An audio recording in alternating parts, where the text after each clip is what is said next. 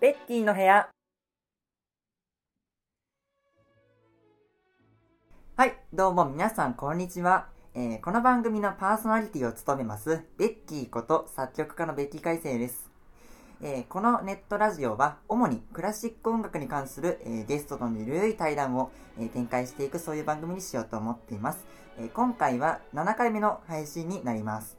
えっ、とまあ、どこまでやるかっていうのは決めてないんですけど、あの引き続きお便りを募集していきたいと思います。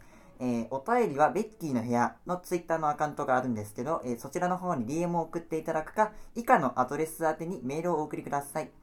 メールアドレスはすべて小文字で、becky, music, room, ベッキーミュージックルームアットマーク gmail.com、ベッキーミュージックルームアットマーク gmail.com、こちらまでお願いします。お便りにはラジオネームをつけていただき、えー内容に際しましては、この後の各コーナーに向けての皆様からのご意見や、この人呼んでほしいというゲストのリクエスト、えーその他ですね、えー何でも、えー自由なメッセージ、ふつおたなどなど、えー何でもですね、えー投稿をお願いします。お待ちしてます。さあ、そんなところで本日のゲストの紹介といきましょう。じゃあ、えっと、どちらから、えっと、じゃあ、はい、じゃあ、ずはちゃん、どうぞ。はい、こんにちは。音楽学コース4年の佐原瑞葉です。よろしくお願いします。お願いします。と、もう一方がこちらの方です。こんにちは。音楽学コース4年の栗山りさです。よろしくお願いします。はい、お願いします。さあ、えっと、ここでニックネームの紹介というのをしてるんだけど、まあ、ズハちゃんはズハちゃんって言ってんだけどね、クリちゃんの方僕はあんまり決まってないんだよね。今はなんかズハちゃんに合わせてクリちゃんって言ってるけど、それでいいですか？はい、栗ちゃんでお願いし栗ちゃんで、はいます。。じゃあ、ここでね、えっと、ちょっと、えー、ツイッター用に写真を撮りたいと思います。持ってきた。わあ、かわいい。今日はね、みんなね、ぬいぐるみを持つ感じになっちゃってるので、僕もぬいぐるみを持ってます。さあ、いいですか？撮りますよ。はい。はい、撮ります。はい。ということで。じゃあ、これ使います。さあ、というわけで、導入トークを何かしたいんですけど、とりあえず、急に季節変わったよね。うん暑いよね。僕も半袖着てるけど。うん 半袖なのに汗かいたからね。本当に。朝から自転車こいで汗かきました。いやー、なんかももうちょっとゆるく変わっていくとよかったよね。なんか着る服も考えないといけないし。うん。うん、なんかね。まあそういうもんだよね。寒くなる時もガって寒くなるし。う。うんん。一日前までニットだったのに次の日半袖っていうこの 温度差が。慣れないね。また体調崩す人も出てくるよね、これでね。うんうん。急に27度だっけ？うん。ね今静岡30度今日上がるらしくって、ちょっとわかんない。あそっか今みんないるとこ違うのか。そうだねー。あ、そうなんだ。あ、クリちゃんも実家？うんうんうんうん、そうか。いうふうに、はい。うんううんうん。んうんまあそれで、あのーまあ太陽浴びるから帽子とかかぶると思うんだけどね、僕ね、うんこの間ね、母親に言われたのが、うんあのーハットが似合うんじゃないって言われたんだよね。どうかな？僕はハットが似合う顔？キャップはね、キャップは持ってんだよ。キャップはなんかイメージあるイ。メージある。うん、今日もこれをかぶったりとかして。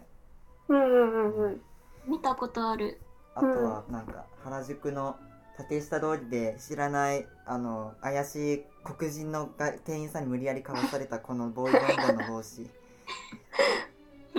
竹下通りそれ以来トラトラウマだもん本当にいや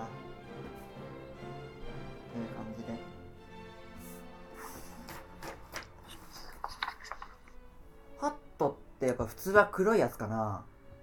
うん、うん。無印とかに売ってる黒いやつ買ってみようかな。でもこれから夏だから麦わら帽子はあーもう。そうかハットって寒い季節のもんか。どうでしょうなんか秋ぐらいかあらこう売り出すイメージがある。なるほど。いやうん。秋ファッションに合わせてな。んかエンジ色とかうん。さちょっと深緑みたいな色が流行り始めてからし色とかちょっと鮮やかさが低いいろんな服がはじなんか流行り始める時に一緒にハット売ってるイメージがある。そうか、うん。なんか色とか気にしてないな。女子はそこまで気にするもんなのかなファッションっつったら。僕はいやわからないけど。あるものとか着ちゃうだけなんだけどさ本当に。てかあの女の人のゲスト初めてだわこのラジオ。なんかファッションについてのあその価値観の違いがちょっとなんか新鮮だったわ よしじゃあこんなところで最初の導入トークはいいですか？はい。はい、じゃあ、えっ、と、本日もこんな感じでゆるーくやっていきます。えー、長くなりそうですけど、えー最後までお聞きいただきたいと思います。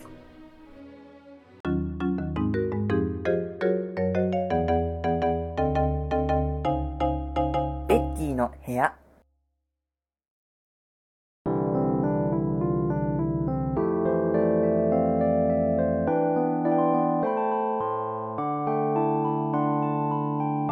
クラシック音楽いろいろ。さあ、ではですね、えーこちらのメインのコーナーでは、えークラシック音楽に関する話題を僕とゲストが、えー一人一つずつ持ち寄って、えー軽く議論していきたいなと思います。さあ、じゃあまず一つ目の話題いきましょう。どうぞ。はい。えっ、と、クラシック音楽っていうものをみんなにハマってほしいって私は思ってて、うん。そのクラシックっていうと敷居が高いとかそういう思ってる人がいたりクラシックって言ったらもうなんかベートーベンでしょとかうん。そういう風なイメージがあるんじゃないかって思っていてというか自分がそういうタイプだったんですよねずっとうん。なんかクラシックちょっと怖いっていうかなんかそういうずっとピアノやってるのになんかこう友達になれない感じがあうん、って、でもちゃんと調べていけばシェーンベルクとかショパンとうんかカプースチンとか、もう全然クラシックのそのクラシックらしさって何なんだっていうぐらいやっぱ時代とか国によっても違うしうん。なんかそれこそベートーベンだって後期はなんかベートーベンっぽくないって私は最初に思ったから、なんか全人類が何かしらクラシックと言われている音楽の誰かしらだってどの曲かにはハマれるんじゃないかって思っててその可能性にちょっとワクワクしているところです。うんうんそうね。うん。こないださ、あの、うん。第3回に登場した、あの、ナオトのうんすすめで、あの、いろいろ、プ、えっと、プーランクの曲を調べたんだけど、本当にね、ポップスっぽいっていうか、なんかさ、あの時代の、まあそうね、ドビュッシーとかさ、ラベルとか、あそこら辺ってなんだろうな、クラシックの中でもちょっとポップス寄りっていうか、だいぶこうハーモニーが馴染めるものになってるじゃん。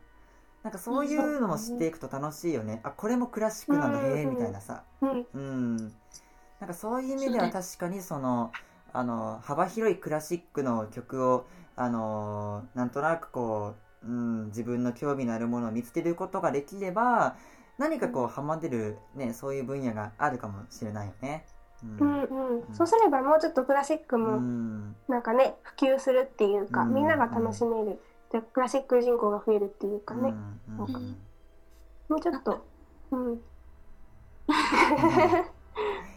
そうね。ね。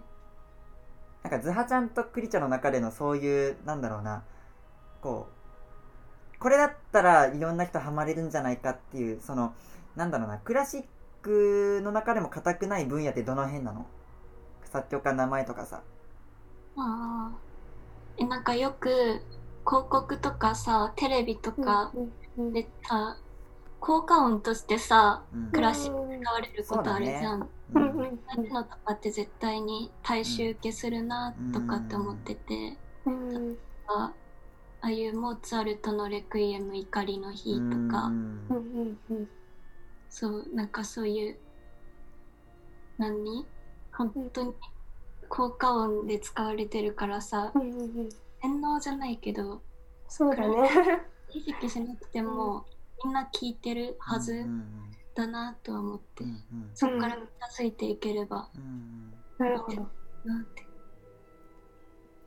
どうしてもクラシックって、あの曲名を知るのがちょっと難しいよね。普通のポップスに比べるとね。ううんん、そこのところをまああの、まあ、僕たちはクラシックを一応勉強してるわけだからあの、うん。この曲好きなんだけど曲名何っていうふうに聞かれた時に答えられれば一番いいよね。それは、あの知ってるものとして。うんうん。まあ、僕たちが知ってなければそれはちょっと終わりなんだけど。やばい自信がない。僕もそんなに知ってる自信はないんだけど。うん、うん、そうだね。うん。ズハちゃんはどう？なんか何回かカプースチンの YouTube の動画見せてくれたよね。なんかこうジャジャズチックなやつかな、うん、そうそうそう、うん。本当にカプースチンは多分一番好きな曲っていうぐらい、うん。うん自分が音楽聴くときに和声とか和音がすごいハマるとうん。あこの曲好きだなって思うから、そこが自分に一番フィットしたのがカプースチンで,、うんで実際にその最近オンラインサロンに入っててそこの中で「ミュージックステーション」のパロディ番組をやってて。うん。なんか一人一人持ち寄ったおすすめの曲をこう紹介し合うっていうのを夜な夜な昨日も深夜までずっとやってたんだけど、それの中で私が一回そのカプースチンを流した時にうん。周りは全くもう音楽を勉強してる人はいないんだけどすっごいハマったって言ってダウンロードしてる人が結構いて、うん。なんかカプースチンやばいみたいななってたから結構大衆受けはいいんじゃないかなと思うし、なんか自分自身が結構そういう大衆向けの音楽が好きだったりするから、うんなんか、まあ、J-POP とかフォーロックばかり聴くしなんかそういう意味でカプースチンは割とうんなんか耳なじみ耳なじみがいいわけじゃないけどあおしゃれっていう感じは、うん。新しいとかおしゃれとかっていう感じはあるかなと。うん。曲が長すぎないからそういう意味でもポップスに慣れてる人からしてもそれこそねカプーチンのエチュードとかめっちゃ短いから1曲が。うんううんそのテンポ感だったりいい感じに刺激がどんどん和音によってくるからうん。飽きさせないっていう意味で大衆向けかなとは思う。そういう、ううんん。そっか。私そんなカプースチン聞いたことないけど、うん。あれだっけ？ジャズっぽいさカフェで流れてそうな感じの。うん。ピアノ曲？うん。かなんかは聞いたかな。うん。そうだね。うん。カプーチンは可能性を感じる。うん。何のかわかんないけど。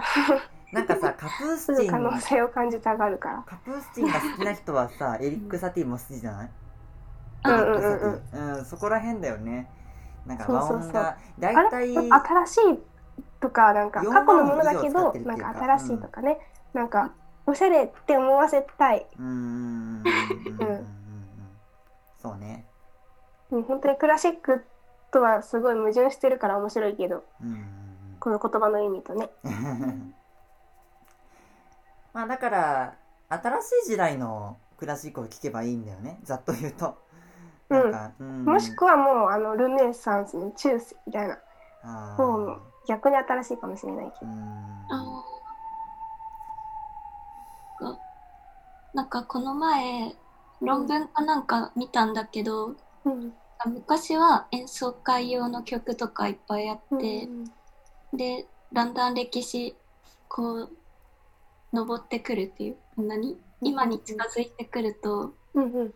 なんだろうサティとかさ生活に身近な音楽が好まれるようになったって多分自らの感覚に近づいてね来てるんじゃないかなって思って。うんうん。ワクワクする。変化してんだなって感じて。うんうん。うん。確かに誰のためのっていうのが変わってきてるから、そこが直接もう音に直結してるのかなとは思う。うん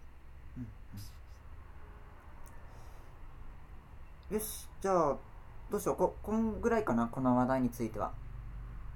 うん、いいかな？私は。こんなんでいいのかなんかさ本当にさそのベッキーがさかぶっちゃうからかぶってなんか口だけ動いてるけど音聞こえてない時にこっち喋っちゃうとさああああってなってさ なんか絶対今かぶったやんってなってさなんかあーってなってしまう。僕がちょっと離れてるからかな。手前に台本置いちゃってるからさあそういうことかな。なんだろうね。ねえね。え相性。うん？キングの残り時間8分って出てきたんだけど。そうそうそうそう。大丈夫なの？この間もつなぎ直したんだけどさどうしよう？2つ目の話題8分以上かかるならつなぎ直そうか。一応つなぎ直すか。あはいわかりました。じゃあつなぎ直しましたので、え2つ目の話題に行きたいと思います、えー発表お願いします。はい。えっと自分が音楽学専攻でえっと特にあの入学したての頃に感じてたんですけどあの音楽学と多専攻他の管楽器コースとかの作曲専攻の子とかとの関わりもうちょっと増やして仲良くできたらうん。もっと楽しいんじゃないかなってうんうん。思ってうんこの話題を提供したいうんなと思ってます。そうなんか。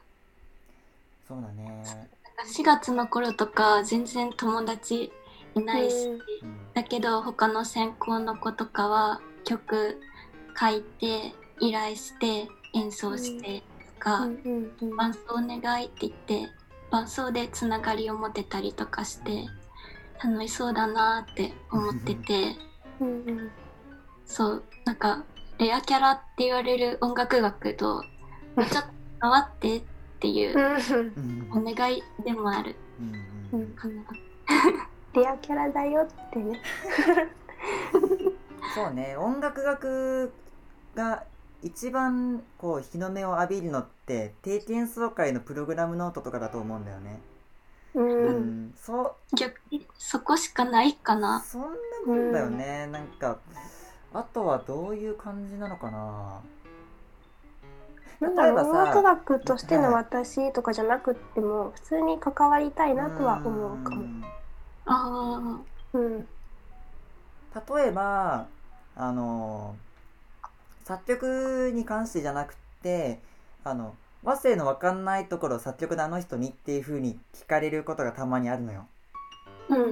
ん、なんかそういう感じでその音楽学っていう自分のその知識が豊富であるっていう専門分野を生かしてさあの誰かからこう、ね、音楽学の誰々ちゃんっていう風に頼られたら嬉しくない、うんうんうんなんかそういう感じじゃない？やっぱ関わるとしてもなその実際にギャラがもらえるかどうかじゃなくってなんかそういうなんか日常会話の延長としてこう自分を話し相手に選んでほしいよね。うん。うん。まあ私は仮面ライダーのことしか言えないけど。仮面ライダーの音楽のことしか言えないけど。ああそうか。でも、うん、音楽の話好きだからうん。それこそうんそんな詳しくはないけどまあある程度音楽学を入学なんかその、うんね、受けるにあたって、うんまあ声優学士学んできたからまあ普通に音楽の話をする上でやっぱり音楽勉強してるといろんな他の人よりも解像度が高く音楽のことを話せるから、うんそういう仲間の一人として一緒になんか音楽の話とかしてみたいなとは思うかな。そうね。うん。あとはこうツイッターとかでさあの、うん。意識的にあの自分のなんか興味のある分野とかを発信してそれで共通項のある人を見つけられたらって思うよね。なんかツイッターのプロフィールってそういう意味では重要だと思ってて僕はかなり前から「やにすくせなきす」って書いてんだけど、う、うんん。あとは「ドラえもん」とか書いてんだけど。うん。ツイッターのプロフィールってあの自分はこれについて語れるんだよっていうのをアピールすると結構重要な部分だと思ってるから、うん。なんかそういうのを通してでもね、うん、確かに。自分の営業だよね。自分の売り出す。キャッチコピーとか。そうそういう、うん、私はコンテンツコンポーザーって最近言うようになった。うん。それどんな意味？うーんと曲だけじゃなくってコンテンツだから何でもなんかやりたいことをやる人って感じかな。あ なんかうん。コンテンツだから別に作品うんというか、うん、そうやって言ってそう今から始める。から始める。今から始める。今からコンテンツコンポーザーになる旅を始めるってえ、感。じ。なんかた。見ていきたい。やった。なんか人が寄ってくるといいね。うん。なんだかんだね。肩書きで最初は判断するしそういう人を見るからそういうのはまあ後で自分を作っていけばいいような気もするし、うん、あ。今このラジオの収録でさ宣伝しといたら、私と友達になりましょう的なことを。あそうだねなんか自由に宣伝お願いします。宣伝。そう言われると難しいね、ー、私、うん、なんだろう。うん、えでも今自分がフォーレの研究してるからガブリエル・フォーレの研究をしているからうんその辺のフランス音楽語れる人と仲良くなりたいしうん。宗教系のお話キリスト教とか、えうん、あー好きだわ。うん。まあ、中世とかのーうん音楽社会的なことでもいいけど詳しい人いたらいいなってうんうんうん。思う。うん。うん。ね、いいな。私宗教最近宗教とか哲学とか好きでかる。そうそうそう。求めてる。うん。ずはちゃん私はなんだは音楽に関してなんか誰かとこういうの語れるよとかさ。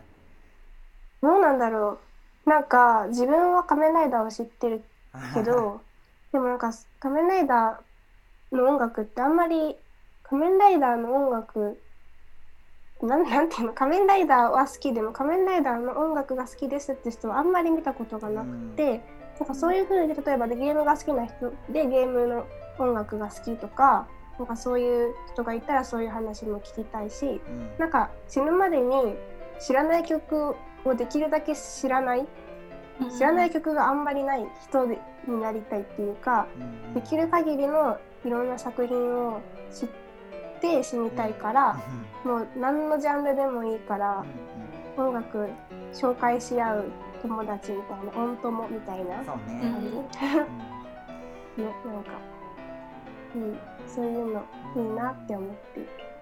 だから別にズハちゃんとしては相手もクラシック音楽をきちんと知ってる人である必要はないわけよねなんかどんな音楽でも紹介してもらえたらいいなって感じなんでしょう。ん、うん、うん。そうねでもクラシックをやってる人だから分かることは絶対あるし。ーそうかそうか。うん、なんかそれこそそういう音で見るとかさその和声で見るとか、あー。そういうのってやっぱり勉強してないと分かんないし背景とかさそういうこういう背景があってこういう曲ができたとかうん。そういうのが分かる人っていうのはすごい貴重だし嬉しいからうんもうめっちゃ大歓迎。うんうんちなみにフォーレに関してだったら梅本がめっちゃ好きよそうだよね。うん知ってる？どっちの梅本知ってる？あうん。しかもそうだよね。あの人結構ワンワン好きな人だからうん、めね。ちゃめちゃ好き、うん、語れると思う うん。よしじゃあこんなところで2つ目の話題こんな感じでいいですか？あはい、はいありがとうございます。じゃあ3つ目の僕の話題いきます、え3つ目の話題はこちら。もしも1年間学内で自分の専攻以外を学べるとしたらどの専攻を選びますか？っていうふうにね、えーラジオネーム牛ファンさんからいただきました。ありがとうございます。ということでどう？考えてるこれ。ある あるあるある。ある？うん、デザイン、デザイン。あデザインがいい。美。術のデザイン？就職よ。あ美術専攻だったらコンセプトがあって誰にこういうことを伝えたいとか、誰のこういう悩みを解決したいっていうためだったら何してもいいからそれ自分がいつも持ってる不満とかもうちょっと世界こうだったら生きやすいのにとかこういうのあったらいいのにっていうものを解決するのだったら音楽でも音楽じゃなくても何でも何やってもいいからうん。なんかそういう意味ですごい開けてるしうん。なんか、うん、素敵だなって思うそういう人の価値観とかも好きだし、うん。うん、くりちゃんはどう？ん。自分も音楽じゃないけど芸術学やってみるそうなんだ。美術の方行くんだ2人とも。へえすごい。そうなんか高梨先生とかうん。芸術学科にいらっしゃってあよく音楽学でゼミしてくれるんだけどうん。だからその古い当時の楽器とか読み取ってこういう演奏習慣があってとかこの絵は族について描かれててとか絵から音楽の社会を分析してるのがすごい面白くてうん。そうそういうのいいなって思ってる。うん。そうか。あちなみに僕はバイオリン、うん。うん。えーてか普通に楽器が欲しい、うん、あバイオリンか。そう。ちょうどさ習ってはない？副科とかで習ってはあ習っなかってたたけどでもあれでもっと興味を持ってあちょっとやってみたいなって思ったのがあって。ーうん。もしさコロナの普及で10万もらえるとしたらバイオリンでもいいななんて思っちゃったりとかさ。うんいいかも自己投資じゃん。めっちゃいい自己投資じゃん、っていう風にね。うん。いや絶対無駄にはならないと思うんだよね。あのこれからバイオリンの曲何曲も書くだろうし。うん。と思うんだけどな。うんうん。一応今でもピアノはそれなりに演奏できるけどピアノをさらに専攻として学ぶっていうのはななんか違う気がするんだよねピアノじゃない何かになるな。でも管楽器っていう感じでもない気がするな。やっぱりバイオリンくらいかな、うんうんうん。なんか自分が演奏してる想像がちょっとつくんだよね。なうんなんか確かにイメージはあるかも。あそう、うん管楽器よりもイメージある。かもあ本当？そっか。パンではなさそう。かんではなさそう、そうだね。肺活量なさそうでしょ僕の見た目 そうだよね。いやーそっか。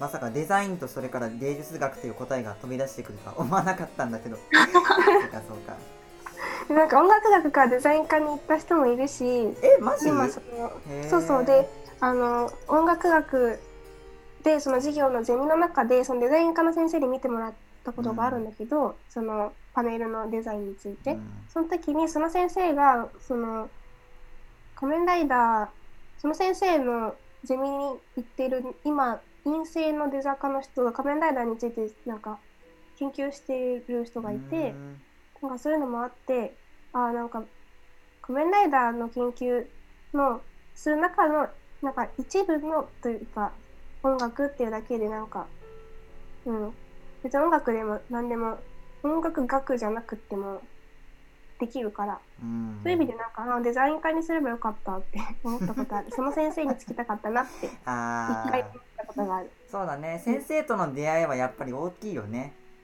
ううんん。その先生は本当に何でもいいじゃんいいじゃんみたいな。研究者がそうですって言ったことは全部そうなんだよってそうやって言えちゃうのが研究者だからっていう考えの人でうん結構音楽学とは全く違うのがすごい面白かった。うんうん。うんよしじゃあ3つ目の話題こんな感じでいいですか？はい、はい。じゃあえっと話題を展開するコーナーをこれまでとしてえっと次にですね曲の紹介をしてみたいと思います、えー曲の紹介はですね、えー僕とそれからゲストの最近聴いた曲好きな曲おすすめの曲を、えーそれぞれ、えー発表するっていうね、えーそういうコーナーなんですけど本当はラジオっぽく実際の曲を流すのがいいんですけど著作料のことがありますのでそこら辺は 割愛ということでリスナーの方々あのご理解ください。というわけでじゃあこれも発表の順番でいいか。うんはい。じゃあズハちゃんからまず最近聴いた曲をお願いします。はい、最近聴いた曲はショパンのエチュードの、えー作品10の1で。1ね。うん。なんでかっていうと最近その100日後に死ぬワニが流行ったことによあってなんかあの周りの意識高い系の人がみんななんか何日後になんとかできるようになるまるみたいな人がめっちゃ増えて、ーうん。でなんか自分もなんかそれちょっとやってみようかなと思って、うん、30日後にこのショパンエチュード10の1が弾けるようになる自発として最初やろうとして、うん、そのいやこれは自殺行為だと思ってやめたけど 一回それをちょっと考えて一回聞きました。ちなみに誰の演奏を聞いたの？辻井さんかな。あ辻の美幸か。ザ・正統派なピアニストだね。あれ辻じゃないな。あれ辻なんか。うんそうそうそうそう。うんうん、うん。じゃあ次クリちゃんのあの最近聴いた曲お願いします。私の最近聴いた曲はシューベルトの「死と乙女」弦楽四重奏の「死と乙女で」、なんか、まあ、聴いた理由はそこに CD があったからみたいな。まあそうだよね。机の上にあって、うん、そうなんかなんだっけドラマでカルテットってドラマやってて、うん。そこでなんかちょうど使われてた曲で購入したアルバンベルク四重奏楽団の四重奏団か。四重奏団シューベルトの「死と乙女は」あの僕がレッスンで先生からぜひ聴いた方がいい弦楽四重奏として紹介されたんだよね。あの、ね、うん、作曲コースねあの1年生の後期に課題として弦楽四重奏を書かなくちゃいけなくてでそれでレッスンの時にあのー、まあもちろんいろいろ聞くのがいいんだけど特におすすめとかあったら勉強したいのでおすすめの曲先生教えてくださいって言って紹介された一つが「死と乙女で」で他何だったかな、うん、先生に言われたやつを全部書いてんだけど。えー、絶対聞かなきゃじゃん。聞こう。えっとね、あ、これだ。まず、ハイドンをいろいろ聞きなさいって言われて。あ、いっぱいあるっけ、うん、うん、ハイドン80曲ぐらい書いてるかな。なんかほんとタイトルが気になったやつとかを聞いた覚えがあるんだけど、うん。いや今でも聞けないわ、ハイドンの弦楽シリーズは。と、えっと、ベートーベンのコーティね。12曲から第16曲と大風雅かな。と、まあ、シューベルトの「死と乙女」とバルトークの4番から6番。と、リゲティの 1, 1番と2番。とジョン・ケージの「弦楽シルソ」を聴きなさいと言われて。うん。なんかシューベルトも多分ね30歳ぐらい超えてからやっと価値が分かってくるそういう作曲家だと思うね。あの、僕はまだまだ、あの、精神年齢子供すぎて、あの、そういう、なんか大人な曲っていうのは聴けないんだけど、うん、多分ハイドンとかも同類だと思うんだけどね。うん。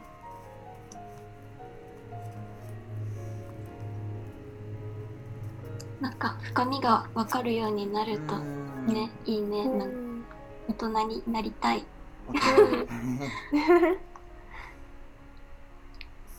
じゃあ次は僕の最近聴いた曲なんですけど、えー、ショパンのノクターン12番、12番、えー、オーパス37の2、都庁長です。うん。まあ、単純にメロディーが頭に残るっていうのと、これはめちゃくちゃ和音凝ってるね、ショパンは。あ、こっち行くんだみたいな感じ。うん。なんていうか、全体的にワルツよりもノクターンの方が和音を冒険してるなってイメージがある。かな？ショパンは、うん、ワルツの方が割と分かりやすい単純な感じ、うん、ノクターンの方が割といろいろやってるイメージはあるかな、うん、ノクターン8番とかも結構和音すごいもん、うん。という感じで、まあ、最近聴いた曲ということでおすすめをしました。というわけで、じゃあ次は好きな曲を。また、ズハちゃんお願いします。はい。好きな曲は、カプースチンの3つの即興曲第2番、オーパス66の2っていう曲で、うん、うん、これ、多分人生で一番聴いてるクラシックだと思います。好きすぎて、うん、副科でもやったかな。うん。うん、本当に、は、和音とか、うん、いい感じにこうピロピロピロピロしてるのが本当に好き。うんうん、でそのカプーチが実際弾いてる映像が YouTube にあってそれがすごい軽々しく弾いてるのがすごいなんかなんだろう肩とか全然動かないでなんかさらっと弾いてるのがすごいかっこいいなと思って。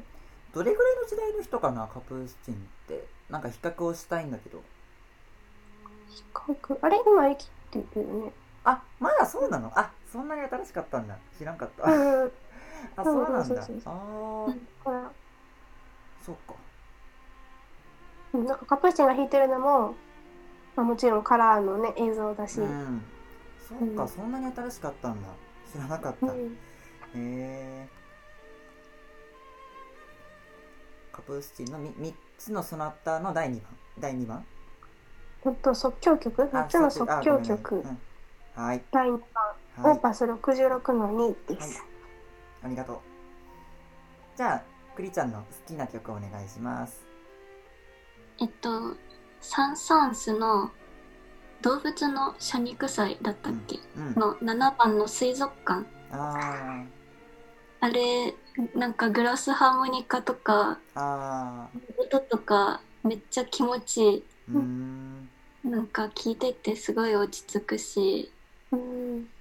なんか、うん、水族館っていうタイトルもいいのつけたなって思ってる。えー、めっちゃもうなんかサン・サンスって今聞いて水族館をこう映像で頭の中流してたからもうめっちゃ嬉しかった今。わうんかると思って。すごい。なんかね。ち。ゃんとグラスハーモニカを使って演奏するのちょっと少ないんだって。グラスハーモニカがあんまりない楽器だからそれでうん。結構ねグロッケンシュピールで代用されるらしいよあの曲。あへうーんそうあ、そう。鉛中毒かなんかあったっけ？グラスハーモニカ。なんか一時期使用禁止みたいな。へええー、なんか人に害与えちゃう。うん。人にがやられるのか、今でも原因は不明らしいけど、人がおかしくなるから、使用禁止ってなってた時期あったみたい。うん一回生で聞いてみたいな。さあじゃあ次僕のおすすめのああ違う好きな曲。まあ一回ズハちゃんと前ズームした時に新しい曲がいろいろ知りたいっていうことを言ってたから新しい曲を紹介します。うん。めっちゃかっこいい曲です。えー、クセナキスの「モルシマ・アモルシマ」っていう曲。なんかこのタイトルいいでしょ？なんか韻踏んでる感じモルシマ・アモルシマっていう。間ハイフンが入るんだけど、そう。モルシマ・アモルシマっていう。なん何語わかんない。フランス語かな？なんかクセラキス結構ね、よく意味のわかんないカタカナのタイトルよくつけんだけど、うん。編成は、えっと、あ、なんだったかな？確かバイオリンとチェロとコントラバスとピアノだったかなあれちょっと待って、うろ覚えだな。ちょっと、よ40ソだったことは間違いない。うん。うってーいうん曲で、あの、図書館にもく楽譜があります。うん。これは割とかっこいい曲なので、まあ、ちょっと現代の感はあるから、その、聴きにくいところあるかもしれないけど、うん。まあ、弦のグリッサンドが好きな人は絶対楽しんで聴ける。うん。えーこれは全体的にかっこいいので、ぜひ聴いてほしい。うんうんさあ、というわけで、じゃあ、次、おすすめの曲を、じゃあ、またつはちゃんお願いします。はい、えーと、カプースチン8つの演奏会エチュードオーパス40の1です。これもピアノソロ？うん、うん、うん、うん、うん、本当に軽くって、なんかもうちょっと聴きたいなっていうので終わるのがすごくうん。いいなと思ってて、うん。結構短い曲うで、ん。なんか途中の即興で弾いてるっぽいところもすごいおしゃれだし、もう本当に、うん、なんか、なんだろう、フェフェチまっしぐらって感じ。フェチまっしぐら。いいね、フェチまっしぐらっていう言葉。はい、じゃあ次、クリちゃんのおすすめの曲をお願いします。とガブリエル・フォーレのうん。レクイエムの、と6番、なんだったっけ、6番のリベラーメ、うーん。我を許したまえっていうので、なんかバリトンソロの曲ですごい最初の始まりとかバリトンソロとチェロがボンボンボンってなんか一定のリズムで刻んでてうん。すごいシンプルなんだけどその深みがすごくいい。うん。編成は伴奏はオーケストラ？そうオーケストラうんオーケストラだけどなんか班によっても違う。なん1888年に書いた状態のとうん。1900年に書いた状態のがおどっちもオーケストラなんだけどああでー。その1900年の方だと管楽器が入ってくる。うん。割とそっちの方が演奏される機会多くて、うん、でもどっちも伴奏オーケストラって。ああはなるほど。そうか。よし。じゃあえっと僕のおすすめの曲なんだけどあのね実はもともと用意してたのが僕も動物の背臭いなんだよ。本当に。かぶっちゃって。かぶっちゃって。いや僕はまあ動物の背臭い全曲をおすすめとしたかったんだけどそうね かぶっちゃったからなんか他のがいいな。えっとね今考える。うーん。どうしようかな。よし。えっと、そうね。バッハの平均率、あるいはシンフォニアをうんピアノ以外で演奏してるの聞いたことある？あオルガンとか？いや、鍵盤楽器じゃなくて、弦楽四重奏とか木管三重奏で演奏してるやつがあるんよ。うんめっちゃいいよ。ナクソスにあるんだけど。あ、こういう風に、同じ曲なのにこういう風に聞こえるんだっていう。やっぱり鍵盤ってどうしてもこう、電水楽器だから、なかなかセーブのその伸びてる感じとかわかんないじゃんね。うん。うん特に木管重奏がいいね。あのー一つ一つが違う楽器だから、本当に、そしてバッハの頭の中で多分ね、そういう伸びてる音っていうのが作曲のイメージとしてあったと思うんだよね。だから、そのう、んまあ、自分が弾くとか関係なく、あのー本当に、うん、ピアノやってる人は、バッハの平均率とか、シンフォニアのその、あの、他の楽器の重奏で演奏しているのを聞くと大変いい勉強になると思う。うん。めちゃめちゃ響きも素敵で、おすすめです。うんうんうんというわけで、こんな感じで終わっていいかな？はいはい。じゃあ、えー、クラシック音楽いろいろのコーナーはですね、えー以上となります。えーこの後もお時間ある方は最後までお聴きいただきたいと思います。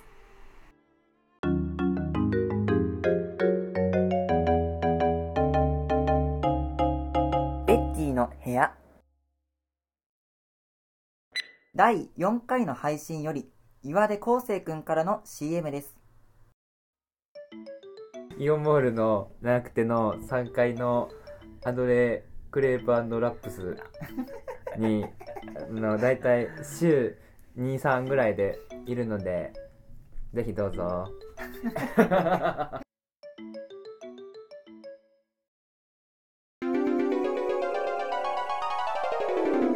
何でも座談会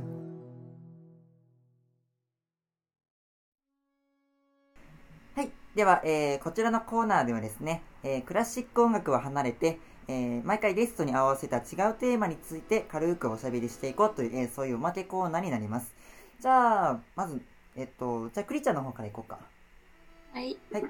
じゃあ、でとじゃあ一言で話題表すと、うんえっとじゃあと受験の思い出おう。でうん。音楽学って小論文のうん。試験があるんだけど、うん。なんか私たちの代は映像を見てそのなぜこの動画がめっちゃ売れたでしょうっていうのが出題されてその動画ってのがピコ太郎の PPAP だったんだよね。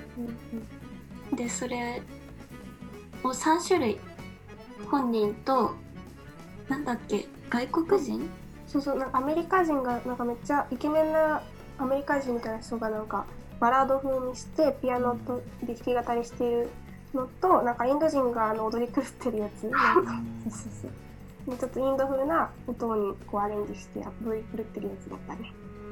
その3種類をもう数回ずつずっと見せられてすごく受験で PPAP 流れるなんてってめっちゃ衝撃受けたらうんこれがどうしてなんだろう売れたんだろうって音楽的な面からでも商業的な面からでもうん考えて論文小論文にしたんだけど何か作曲とかでも衝撃的なことって起こったりしましたか？いやーそれに比較するとこっちは普通だな。どうかな。普通に和声の視点も和声だったし。うーん。あえっとね作曲とそれから口述視点のうん。試験の時に、えっと、作曲は試験中に。で口述試験は待ってる時にあのお菓子が出た。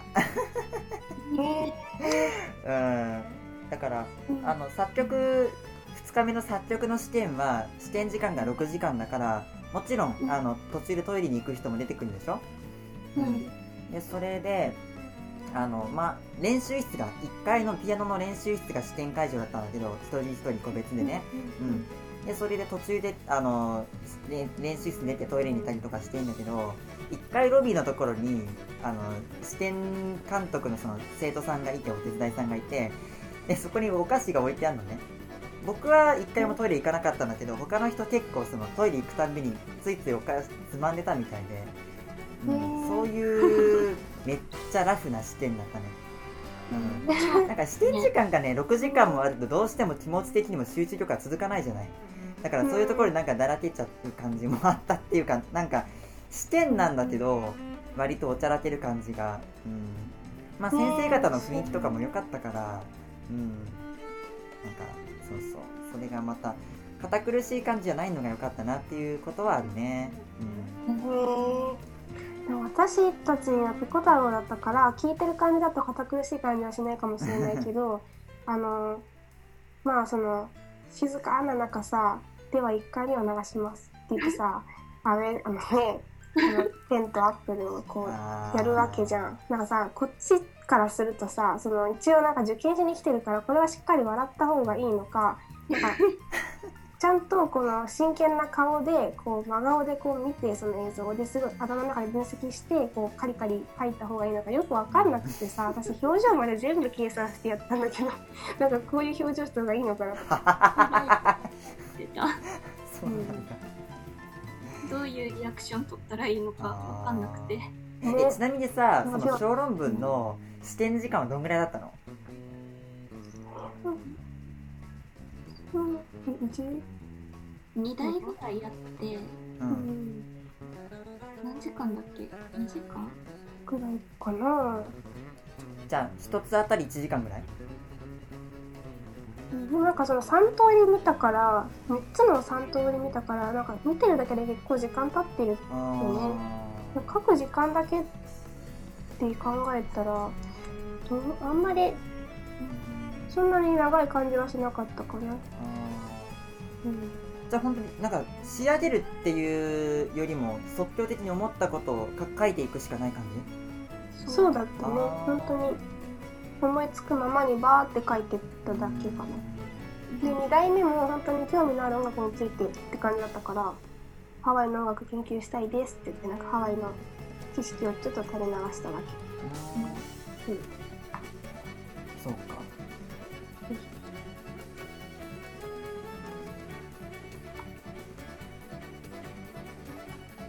副科の試験は緊張した？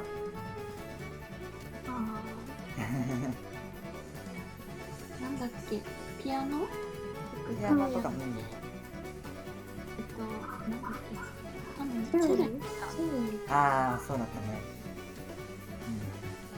うんまあとりあえず弾けばいいかうん、でそのなんかもうどうにでもなれって感じ配分が低いんだよねあんまり重要視されてないから僕たちねあの超音の試験にあの作曲とピアノは2声の課題があるんだよ。で、あのーそれで結構ね早い曲だったの。ピアノが難しい曲で、で1回目先生普通に間違えちゃって「トゥルルルあごめんなさい」とかででその場にいた試験科の先生も「あ間違えちゃったんですか？おほほほ」とか言っちゃってさ。なんかそうそういう感じで「え何この大学楽しい」とか思って。で あの新曲師匠の時もなんかさ厳しい先生がこうやってなんか間違い探しをしてるとかじゃなくてなんかね一緒にこうやって首を振ってさあのこうやってなんか一緒に聞いてくれた感じがあなんでこうなんか歓迎的な入試なんだろうっていうふうにめちゃくちゃ大学の好感度が上がった。個人的には。うん、うん。うんうん。っていうところはあるね。うん。確かにあの面接っていうのは口頭試験みたいな、うんうん。その小論文についてこう話すっていうやつも結構緩かった、うん。すごい、うん、めっちゃあーこれ受かったわって思っちゃったぐらい すごい緩くって結構何回も笑いが起きる感じだったから。あ僕たちもなんか笑いが起きたことあったね。うん、うん。何だったかな。なんか曲にあのボランテって書いちゃったんだよね。ななんか軽く飛ぶようにっていう学語なんだけど。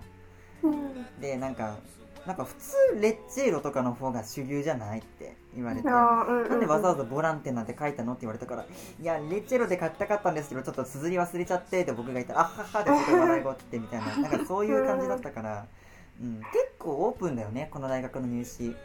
なんかうん、すごく受けやすいよね。ううんん、なんかそこが良かったな。合ってると思った。なんか確かになんかガチガチっていうよりかはうんなんか、あれうんみたいなうん、うん。緩い感じがする。だって緩くないとさ、美術の人もさ、うんなんかなんだっけ推薦入試の時にその外でやってて外でその作品を作っててそれをプレゼンしてる時に、うん。なんか、ま、その人がプレゼンしてる時になんか猫が自分のその置いているその作品の上を普通に歩いていったらしくってなんかえ？みたいな。なんかすごいそれで権限ってなんか緩いんだなって 全てを察したって言ってる人がいた。あうん。まあ緩くなかったらさ一学年音楽学4人なんて取らないよね。そうだよね。めっちゃオープンだよね。だって次の年も3人じゃなかった音楽学。そうだね。そうだよね。定員は何なんだろうみたいな。僕か。よしじゃあ入試についてはこれぐらいでいいかな？はい。うん楽しい思い出がいっぱいだね入試なのに。さあじゃあ次の話題お願いします。あ、えーっと、タロット占いはどうですかっていう話で、たたうん。たん？ななんか聞き取れたたん？たタロット占い。タロット。うん。タロット占い。占い、オラクカード占い。っえー、知らない。ていうのがあってう、ん。その、なんかたま YouTube を普通にこう見ていると、急にその、一番上にヒットにその、一番ホームの上に急になんか、今この出会いに動画に出会った今がタイミングみたいな感じで、なんか、タロットの占い動画が出てきたことがあって、うん。そんなこと言われたら、え、何何って、私へのメッセージってな何ってなって、うん。見たら、やっぱ結構刺さることとか、ああ、なんか、めっちゃ当たるなって思って、それ以降、ちょっと見るようになって、で、なんかタロットカードのいいところっていうのは、普通の例えば、生まれた年で占うとか、名前の画数で占うっていうのってあんまり自分で選べない宿命に近いんだけど、タロット占いだと、例えばまあ YouTube とかだとなんか A、B、C って3択あって、なんか一つ選んでくださいみたいな気になる人が引かれるカードを1個選んでくださいみたいな感じで選んででメッセージをもらうんだけど、うん。なんかそういう自分で選べるっていうところとあ今の自分が選ぶっていうところが結構面白いなと思って、うん。多分同じ動画を違う時に見たら多分違うカードに引かれるかもしーれないし、うん。なんかそういうところが面白いなと思ってて、うん。でなんかついにカードを買ってしまってですね今度は自分が占う側になるので、うん。もしあのちょっとメンタルが安定しない人とか なんかあの救われたい人とか普通にちょっと興味があるって人は私のそのタロット占いの実験台になっていただいて。えーぜひなる。やった。今さクリちゃん占ってみたら？うん。そうだね。なんか聞いてる人も自分が占うな占われてる気分になればいいかなと思うんだあけど。今今？今今ねあのカードまだ届いてないよ あそうだった。のあ あのね昨日ポチった。昨日ポチったのね。ちょっと気になってたんだけどずっとあの売り切れてて、まあ、あ自粛中だからみんな多分不安定なのでへー家でできるってことで。えアマゾンで買ったの？そうそうアマゾンで結構ね、あの人気のやつ売り切れてたんだけど、たまたま昨日の朝見たらなんか残り6点みたいな感じになって、うん。あ今だと思ってポチった。なでそう4日に届くから。ど 誰でも無料で。なるほど。確かにその画数とかさあとはうん。なんか星座とかさ、ううん。んそう決まってるもので占うっていうのがよくあるよね。うん。そうね。だからなんんていうかそういうのって統計学に近いと思うんだけどそうじゃなくってタロット占いって多分自分が欲してる言葉とか本当の自分が今困ってたらなんかこういう言葉が欲しいんだっていうのをうん他人とかそのタロットカードを通して戻してもらってるっていう感じだと思うからん。多分うん。うん。確かにそれだとこう生の精神状態に近づけるかもしんないよね。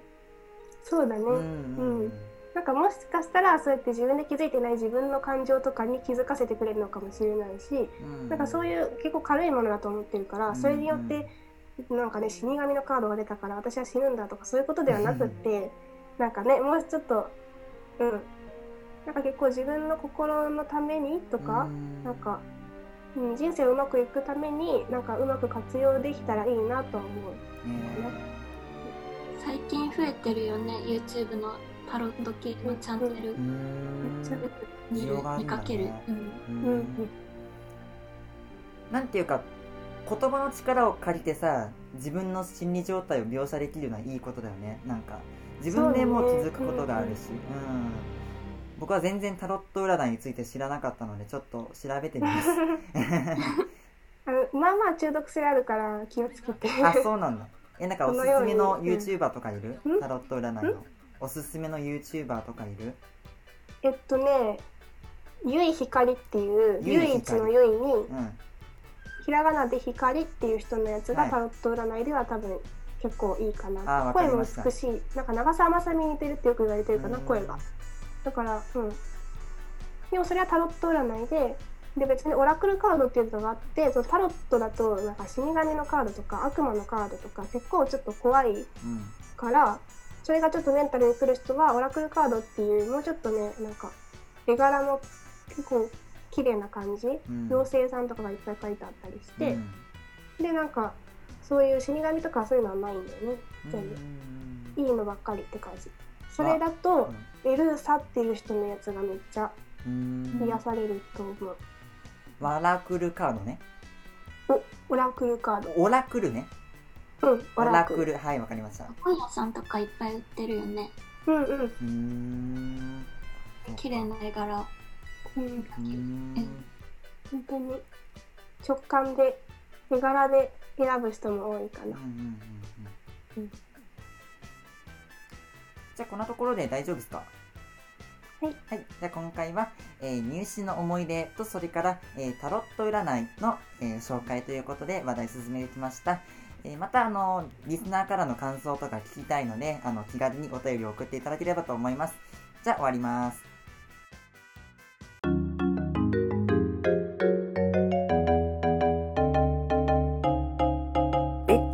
部屋はい。では、こんな感じで、えーエンディングのお時間となりました。えー最後までお聞きいただいた方々、あの、ありがとうございます。さあ、二人どうだった？こういうラジオっていう経験。ね、なんかそう興味があって自分でうんラジオやりたいって言ったんそうだねで。すけど、ズナちゃんと LINE でそう。人の話を。を聞くときに、うんうんうんうんって言っちゃってその癖ででもなんかあ遮ってるなって思うのがちょっとあの焦ったりっていうのが いや、全初然構わないと思う。想ではある。ああ、そうあとそのズームでやってるからそうね。そのうん、そのちょっと多分時間差とかがあったり、うんたまにプツプツしちゃうと余計なんか、うん、ちょっとかぶっちゃったりするから 空気感も伝わりにくいしそういうのはちょっと難しかったでも楽しかったですあ本当？まあそうねどうしてもズームでやってるから本当のラジオ収録っていう感じはしないよね。なんか面と向き合ってるわけでもないし。うん。そうだね。まあそこのところは。でもまあやっぱり今のご時世ちょっと狭い部屋にこもって複数人で話をするっていうのはあんまり良くないことだと思うからまあ仕方ないんだけど。うん。というわけでじゃああのさっきも話したんですけど、えーお便りを募集していきたいと思いますのでじゃあゲストの2人にお便りの送り方を紹介してもらいましょうどうぞお便りはベッキーの部屋のツイッターの DM か以下のアドレス宛てにメールをお送りください。メールアドレスはすべて小文字で b e c k y m u c i c ん s i c うん r o o m ベッキーミュージックルームアットマーク gmail.com と繰り返します。b e c k y music room ベッキーミュージックルーム at gmail.com までお願いします。お便りにはラジオネームをつけていただきクラシック音楽いろいろ曲紹介何でもの段階の各コーナーに向けてのご意見や呼んでほしいゲストのリクエストその他のメッセージ質問など何でも自由に投稿をお願いしますはいありがとうじゃあなんか話し残すことなければ終わりますけど大丈夫ですか？うんはい。じゃあ、えーこんなところで、えーベッキーの部屋第7回放送は以上となります。お相手はベッキー海星と佐原美空と栗山ありさでした。バイバーイ。ベッキーの